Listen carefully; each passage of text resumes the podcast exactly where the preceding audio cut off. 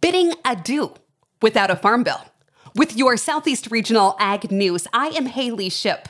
This is the Ag Information Network. Congress is about to go home for Christmas, but there will be no farm or spending bills among its Christmas presents this year. The old farm bill got extended for the rest of the new fiscal in a stopgap spending bill, but House Ag Chair G.T. Thompson argues. It is not and should not be in lieu of a comprehensive and thoughtful bipartisan five year reauthorization of the Farm Bill. However, significant headwinds exist.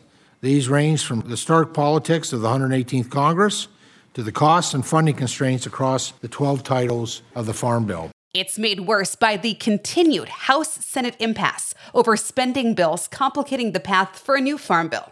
Senate Appropriations Chair Patty Murray. We are 38 days from the first government funding deadline that the Speaker set. I don't think the American people want to see food safety inspectors or air traffic controllers furloughed.